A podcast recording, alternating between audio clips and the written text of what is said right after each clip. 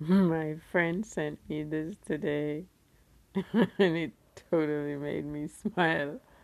I think it will always made me make me smile. Girl, girl, let me tell you, Jamaica nice. Girl, the water heater for my building is powered by solar.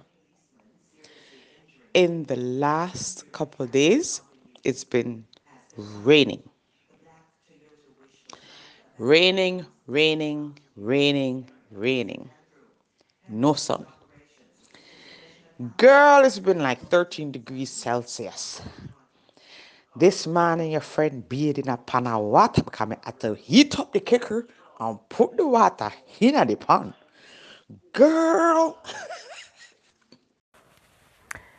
it might be cold there for her, for them right now. Oh my God, she's hilarious. I talked back to her and she said, Nobody's on the road because it's so cold, everybody's inside. And everybody's wearing turtlenecks. I just, I cannot visualize that turtlenecks in Jamaica. Where do they even get it? That's my question. Where do they get turtlenecks from? Who has that laying around for a day that it gets freezing cold in Jamaica? But today here it's raining cats and dogs here, raining cats and dogs. And I don't know if it's because I've been having these chats about Jamaica and was you know the weather there right now, but the rain today here in Jersey is making me think back about my days in the country in Jamaica growing up with my grandparents and when it was raining yeah, I was spoiled. I was spoiled rotten by my grandparents, mostly my grandmother.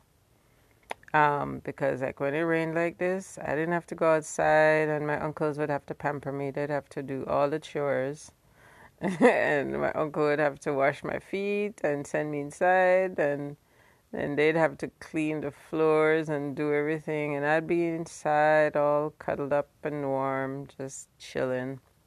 We played a lot of board games too, like if my cousins were there. Um, but with my uncle B, we played board games. We played Monopoly and Snakes and Ladders and Ludo.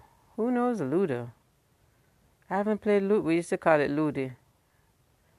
Who? I mean, I haven't seen that game in forever, but this rain today brought back that sweet memory for which I am grateful.